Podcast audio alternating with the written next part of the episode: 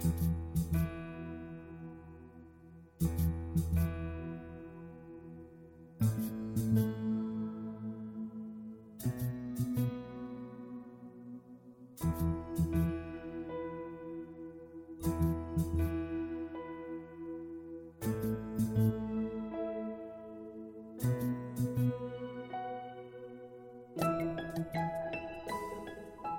Welcome to the weekly worship service from St. Paul's Lutheran Church and School in Bourbonnais and Kankakee. In today's service, you will hear readings from God's Word, a message from our pastor, the Lord's Prayer, and a blessing for you and your family. But first, a few announcements about our ministry at St. Paul's. We invite you to join us for our weekly 5 p.m. Saturday worship service at our church located at 348 East Merchant Street in downtown Kankakee. We also hold weekly Sunday morning worship services at 8:30 and 11:05 at our school site located at 1780 Career Center Road in Bourbonnais. If you have any health reasons that might keep you away from in-person worship, please consider one of our alternative worship services such as our worship page on our website, our weekly WKAN broadcast, and through our Facebook stream. You may also request an audio copy or opt for our podcast. All worship services and church information are available on our website at stpaulslutheran.net. The latest information on our response to the pandemic is available by clicking the COVID 19 tab at the top of the page. For more information about St. Paul's Lutheran Church and School, please call the church office at 815 932 0312. And now we pray that you are blessed by the Word of God in today's worship.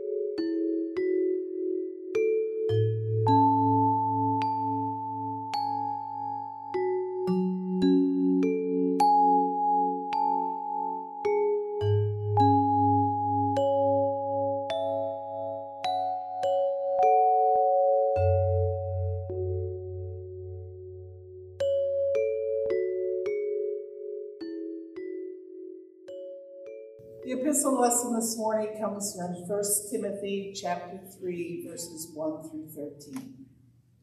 Here is a trustworthy saying If anyone sets his heart on being an overseer, he desires a noble task.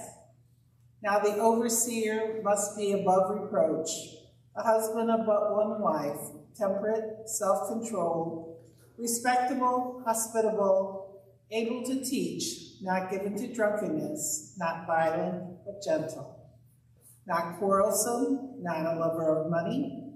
He must manage his own family well and see that his children obey him with proper respect. If anyone does not know how to manage his own family, how can he take care of God's church? He must not be a recent convert, or he may become conceited and fall under the same judgment as the devil. He must also have a good reputation with outsiders, so that he will not fall into disgrace and into the devil's trap. Deacons, likewise, are to be men worthy of respect, sincere, not indulging in much wine, and not pursuing dishonest gain. They must keep hold of the deep truths of the faith with a clear conscience.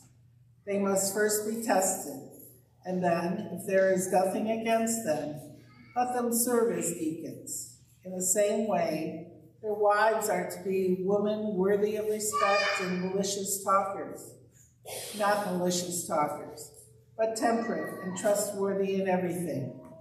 A deacon must be the husband of but one wife and must manage his children and his household well.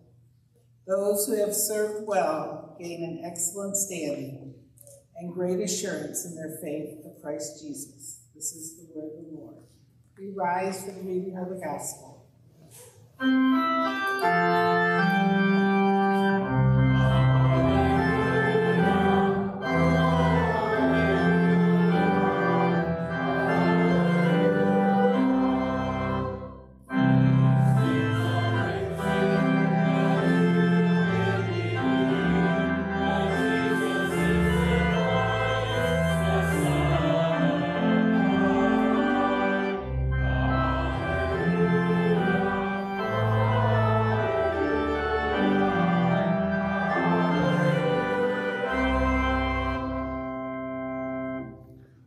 Gospel according to St. Luke, the 16th chapter. Glory to you, Lord. There was a rich man who was dressed in purple and fine linen and lived in luxury every day. At his gate was laid a beggar named Lazarus, covered with sores and longing to eat what fell from the rich man's table. Even the dogs came and licked his sores. The time came when the beggar died, and the angels carried him to Abraham's side. The rich man also died and was buried.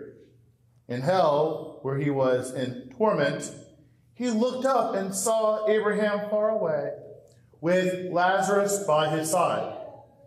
So he called to him, Father, Abraham, have pity on me, and send Lazarus to dip the tip of his finger in water and cool my tongue, because I am in agony in this fire.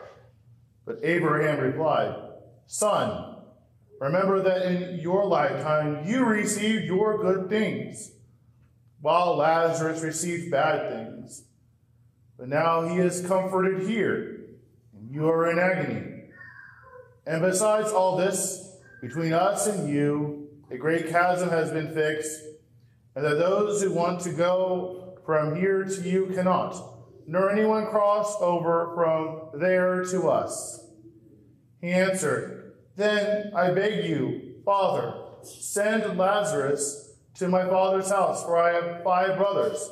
Let him warn them, warn them so that they will not also come to this place of torment. Abraham replied, They have Moses and the prophets. Let them listen to them. No, Father Abraham, he said. But if someone from the dead goes to them, they will repent. He said to him, If they do not listen to Moses and the prophets, they will not be convinced, even if someone rises from the dead. This is the gospel of the Lord. Praise to you, Christ. Please be seated and we invite the children forward for the children's sermon.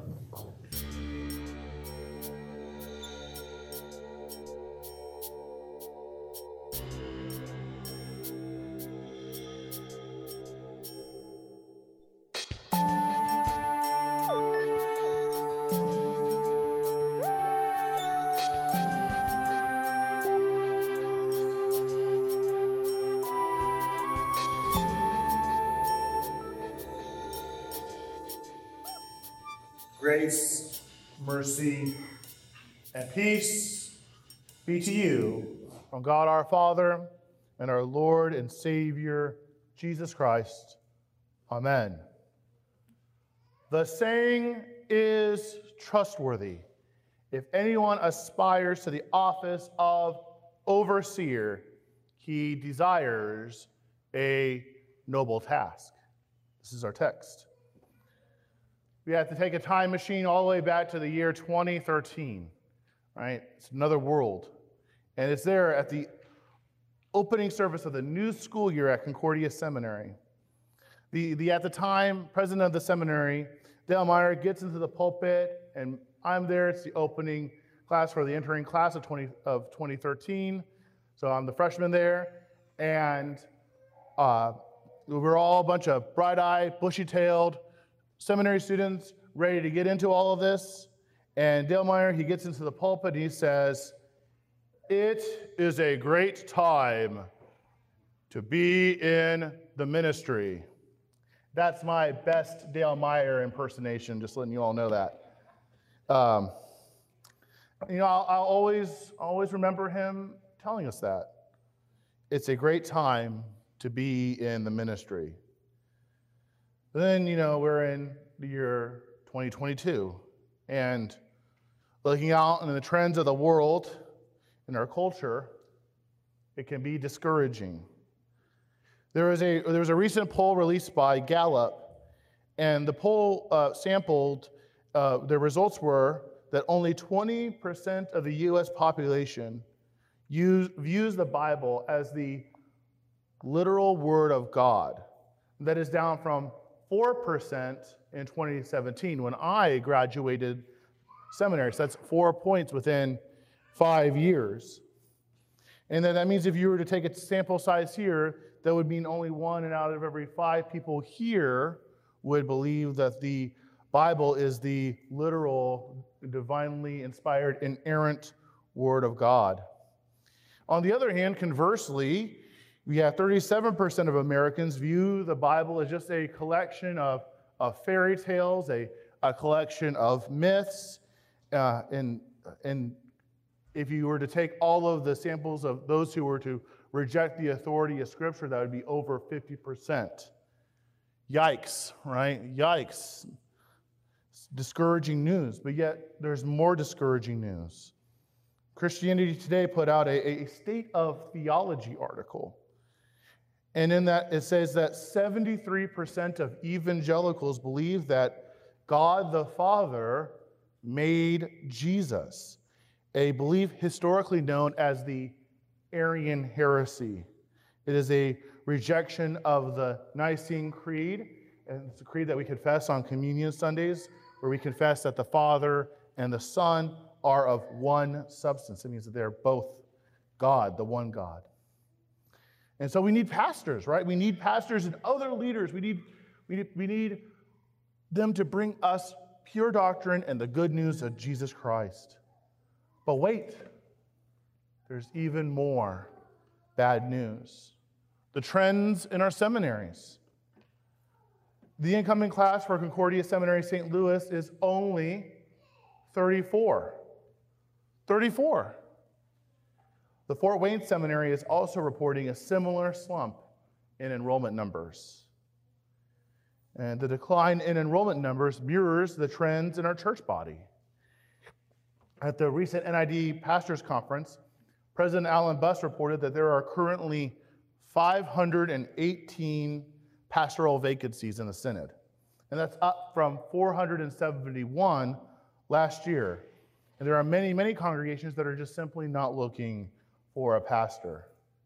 And not only pastors, there's a shortage of other called workers as well principals and teachers, DCEs, music directors, deaconesses. And we all know the, the pain that we've experienced searching for a principal.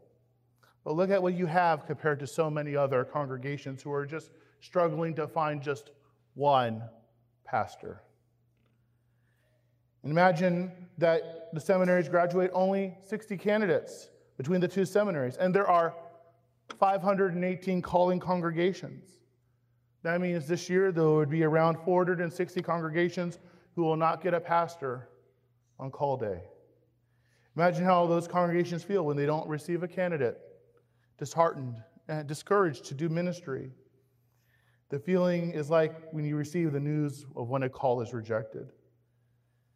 But, you know, it's still a good time to be in the ministry because here are our Lord's words from Matthew chapter 9. Our Lord says here, He says, The harvest is plenty, but the laborers are few. Therefore, pray earnestly to the Lord of the harvest to send out laborers into His harvest. So, one thing we can do is follow our Lord's words and pray. You know, let us pray to, to God to increase church workers or those who are interested in church work. And we know God will provide for church workers because He reigns. And because God reigns, we know it is always a great time to be in the ministry. You know, we must, we must reframe. You know, think of all the opportunities for ministry. Each of these places are opportunities where we can potentially make a difference, an eternal difference. And it's a great time for our church and school. In ministry, we sometimes have to step back and ask ourselves the question you know, why are we doing what we are doing? To take a step back and reevaluate our priorities, to, to reframe challenges. The theme for our church and school this year is making disciples for life. The Great Commission is the basis of that theme, Matthew 28. You know, and our theme helps us to reassess the priorities of our ministry. You know, our vision statement at St. Paul's is changing lives through worship, compassion, and Christian education.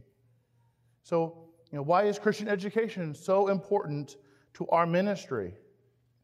Because the goal of Christian education is to bring, bring about changing lives, to, to prepare our students for time and eternity,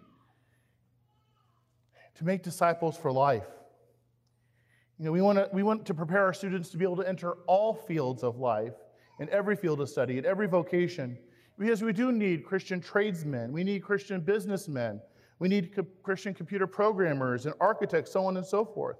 And a Christian education brings such a great impact and change to lives far beyond these walls. And that impactful, different, that impactful difference may lead our, our, our, pastors and teachers, our support staff, and our volunteers you know, to identify candidates for church work. We need church workers. You know, and St. Paul says this about our need for pastors, right? Because we, we believe through hearing. Um, Paul writes in, in Romans, he says, How then will they call on, on him in whom they have not believed? And how are they to believe in him of whom they have never heard? And how are they to hear without someone preaching? And how are they to preach unless they are sent? As it is written, How beautiful are the feet of those who preach the good news. You have some beautiful feet, Pastor Copen, right? You know, got beautiful feet going on here. You know, we need, oh, I heard someone whistle there. Um, we need, we need pastors, right? We need pastors to preach the good news of Jesus. Men to tell us our sins are forgiven on account of Christ's death and resurrection, and to administer the sacrament of the altar and that everything else in our, in, this, in our life of the church flows from what happens at this altar. The noble task also includes called church workers and volunteers. And we need church workers. We need principals and teachers, DCEs, and deaconesses. And you know, we also need volunteers. You know, we need Sunday school teachers and, and helpers. We need youth volunteers, Bible study leaders, volunteers for Project Compassion and Gabriel's Callers, and others to make disciples for life. It is a great time to be in the ministry. We all have a, a role to model the faith and to, to teach students how to succeed in this life, but also to look forward to the life of the world to come. You know, whether our students are from the parochial school or from the public school, the goal at all levels of Christian education is to promote church work and to prepare the best of the best, those with the qualifications here listed by St. Paul for service in the gospel, to prepare men, qualified men, for the office of the holy ministry, the noble task, and to prepare qualified men and women for all the other offices of the church. You know, how often do we take our students to Concordia Chicago and explore the pre SEM program or other church worker programs? How often do we introduce our students to the seminaries? Well, they'll get a taste of what full time church work looks like and what that future looks for them. You know, and there are many career goals, and we must have godly men and women in every station of life here, in every uh, vocation, for sure. And they too make a difference each and every day, bearing witness to Jesus in places pastors and other church workers cannot. You know, therefore, we're all baptized believers and we're all, mem- we're all part of the priesthood of all believers. And there's no doubt about that. But as a church, we're facing some hard realities. We need church workers. But remember, it is a great time to be in the ministry. And, you know, to be honest with you, there are a lot of hard realities of being a church worker. A career in the church will not make you a lot of money and you will not be as successful in this life as your peers. But, you know, I think about that one verse line in the hymn that we just sang um, from the prophet's sons, you know, that um, we consider all but rubbish, and Paul says so as well. We consider the gain of this world rubbish for the treasures that are in heaven, in store for us in heaven. And, you know, I won't sugarcoat it for you. Uh, and I have to preface this story with this you know, not all churches are first, first calls are like this, but there are, you know, difficult places where church workers find themselves. You may find yourself like a friend of mine found himself with a first call and a promise of a parsonage, only to find out that the congregation has rented out the, the parsonage and then the, uh, the congregation then sets you up in a small farm shack out in the middle of the country, right? Where barely uh, one person can live in, let alone his ability to have a family. You know, and while the situation isn't the best, it's not the best situation, it's still a great time to be in the ministry because the Lord is good. This pastor, he still makes a difference. He shares the love of Christ with his church and with his community. He administers word and sacrament. He brings the forgiveness of sins, and that's what it's all about, brothers and sisters. You know, uh, he, this pastor changes lives by proclaiming Jesus. And he goes, he visits shut ins, changing lives. He comforts grieving families, suffering loss, changing lives. He counsels families in changing lives there as well. It is always a great time to be in the ministry when you get to give God's good gifts to his people. You know, we must remember church workers must be treated with dignity and respect according to their calling. And you know, St. Paul reminds Timothy later in the letter about this. He says, For scripture says, You shall not muzzle an ox when it treads out on grain, and the laborer deserves his wages. You know, it's a great time to be in the ministry because we have a great God.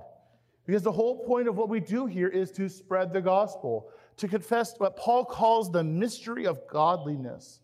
As Paul later expounds upon in chapter 3 of 1 Timothy, he says here Jesus was manifested in the flesh, vindicated by the Spirit, seen by angels, proclaimed among the nations, believed on in the world, taken up in glory. All of this all comes from Jesus. He came in the flesh and dwelt among us. He lived as one of us. And when he was here, he trained 12 men, 12 men to be the first pastors. And he even made the least likely man possible, um, uh, St. Paul, into a pastor as well, right? And Jesus' ministry was vindicated by the Spirit, right? When he rose from the dead. And when Jesus rose from the dead, it proved everything that Jesus ever said was true. Everything. He accomplished the forgiveness of sins for all people. Then, at his ascension, he tasked the eleven to spread the message to the ends of the earth. And now he has ascended and reigns over his church. And he will provide church workers for the harvest, so that all may come to the knowledge of the truth and be saved.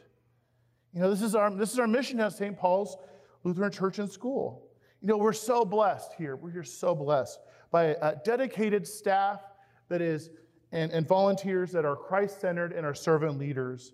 You know, from our cooks and from our janitors, our aides, our secretaries, our lay leaders, our volunteers, our musicians, you know, those who fold the bulletins, our, our teaching staff, our, our dedicated youth board that brings Jesus to our that brings Jesus to our youth on youth nights. And it's a little bit of an advertisement there for, for youth night that's coming, coming tonight. Where, we, where our students get to learn all about Jesus and all that he has done. And we all have, we all have a share in this ministry. We're all a part of this together. Even if you're, you're only given an offering, even if it's only the widow's mite, you are still changing lives through the work of this church. And with all these blessings, we just can't be complacent to the needs of the church at large. And you know, with our own struggles of trying to find qualified men and women for the various positions here at St. Paul's, we need to pray. We need to pray for the ministry. In the meantime, we are called by the Lord, you know, to pray for workers of the harvest of the field, right? We need they are indeed few, but we pray that God will increase the number of people interested in church work. And we trust that the Lord will provide. And we need to give thanks to God for what we have here already, right? That we have here two pastors. You know, thanks be to God. And we have an excellent senior pastor here, uh, a, a excellent uh, school staff and support staff, lay leaders and volunteers that are all dedicated to bring Jesus to all people, to our youth, to everybody. And we all have a, a role to play in making church work an attractive option for men and women to pursue. And we have a role to encourage our students, you know, identifying their strengths, you know, mentoring them, seeing if they're suited for church work. You know, I was speaking with one of our, our teachers this week in the halls, and she identified a student at St. Paul's who works well with young children. And she pointed out that he would make an excellent teacher. You know, we change lives when we point out to our students areas in which they excel at and that they have an opportunity to make an eternal difference when those strengths are identified with church work. And while here in Paul's letter, he's Paul is encouraging Timothy with the noble task as in the office of the uh, office of the pastoral ministry. We're all we all share in that noble task together as a congregation to encourage others in the gospel and to bring Jesus to all people. And the one way we can do that is by supporting and promoting church work. It is a great time to be in the ministry. Dale Meyer said this because at all times and all places, it is a great time to tell people about Jesus. It is great because, you know, I get to be up here and I have the privilege to tell you. And yes, it is a privilege, right? The pastoral office is not a right, it is a privilege. I have no right to be up here. This is a privilege granted to me by Jesus here to speak to you that your sins are forgiven, that Christ died and rose for you, and that you are His, and that no matter the anxieties of this world, the, whether it be the lack of church workers or the direction of our culture or the uncertainties that tomorrow brings, Jesus is Lord. From the ascension of our Lord to now, it is a great time to be in the ministry because I get to bring these words of comfort to you each and every Sunday. It, we need to reframe our situation. The, the challenges we face are really opportunities for the gospel to shine. You know, the theme verse for making disciples for life is Matthew 28 18 through 20, the Great Commission of our risen Savior. And when we listen to the Great Commission, right, let's listen to the Great Commission. Go, therefore, and make disciples of all nations, baptizing them in the name of the Father, and of the Son, and of the Holy Spirit teaching them to observe all that I have commanded you, and behold, I am with you always to the end of the age. You know, that, that language is a bit of a holdover from the old, stuffy, K, you know, King James Version, the, the, this regal English that comes out here in the translation of the Great Commission. And we, when we hear the word go, we think what Jesus is saying, this is law. This is another thing to put on our boiler, you know, our checklist, another thing that we have to do, another, another thing in the sea of things we have to do. But we need to reframe the Great Commission. This, my friends, my brothers and sisters, is pure gospel. For the word go here is not an imperative, but really has the force of as you are going about your daily life, as you are going about being my disciple, these things will come from you. You will teach and you will make disciples. It is not a choice. You are a Christian and you will do this. But Jesus adds here a promise, right? He adds the promise when he says that he'll always bless our ministry, right, in the Great Commission. He'll always bless the ministry of St. Paul's, and that his words will change lives, and that he is with us always, even to the end of the age. He will never leave us nor forsake us. And so let us rise to the challenges and seize the opportunities to spread the gospel.